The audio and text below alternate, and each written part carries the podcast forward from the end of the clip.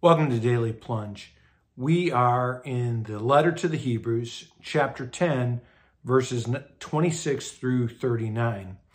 Now, it starts off by saying, if we deliberately keep on sinning after we receive knowledge of the truth, which is Jesus Christ. Now, this is not talking about us simply going astray and um, being ignorant in sin.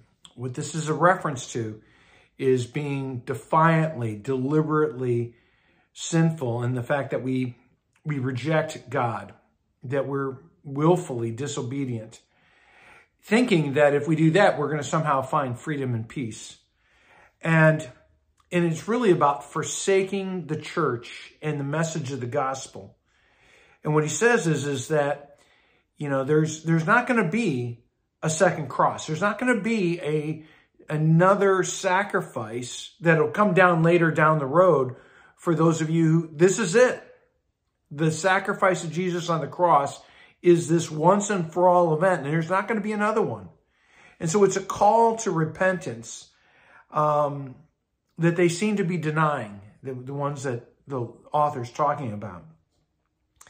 And, and as it says in verse 27, you know, that they, that the enemies of God will be consumed by their own fear uh, and expectations of, of God's judgment and his, his raging um, fire of, of that judgment. And so he goes on to say is, you know, is that if, if rejecting the law, you didn't receive mercy, why would you think rejecting mercy, right, would, that you'd also would not, you'd die without, with even less mercy. And so, you know, and so we ask, do those who trample underfoot the Son of God, who, who reject and mock the sanctifying blood of Christ for the new covenant, who insult the grace of the Holy Spirit, you know, do they think that there's going to be mercy for them? No, because they're rejecting the very mercy that they need.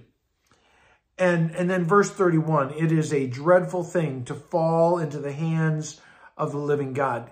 God is alive and he is powerful and he does exercise dominion and majesty and righteousness and judgment.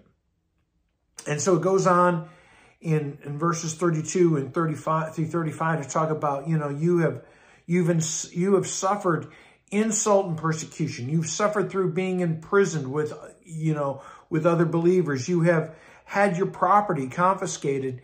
And then verse 36, persevere in faith. Persevere in trust in God in the midst of these struggles. And then he goes on to quote in verse 38, Habakkuk, Habakkuk chapter 2, verse 4. Now, he's quoting from the Septuagint. And the second half of this verse does not appear in the, the most, you know, the most reliable Hebrew text. It's in the Septuagint. But the main point is that the, the righteous will live not by works, not by their own efforts. The righteous will live by faith. And this was a key verse for both Paul and Romans and for Luther. And so the question is, are you going to go apostate? Are you going to go back to being an enemy of God, rejecting his grace? Will you cease and draw back and allow yourself to be destroyed by sin? Or will you have faith and be saved? Well, thanks, my friends. Have a blessed day. Thanks for joining us today for the Daily Plunge. We hope you hear the Lord speaking into your life. We invite you to subscribe so you can receive this plunge into the Word daily. If you found inspiration from this daily devotional, why not share it with someone you know?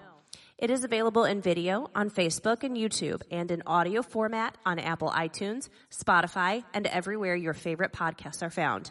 If you want to help support this ministry, go to Apple Podcast and give us a short five-star review. Finally, we invite you to join us for worship on Sunday mornings at St. John's Lutheran outside Fort Wayne, Indiana. Check out our website at sjlt.org. May the Lord bless you this day.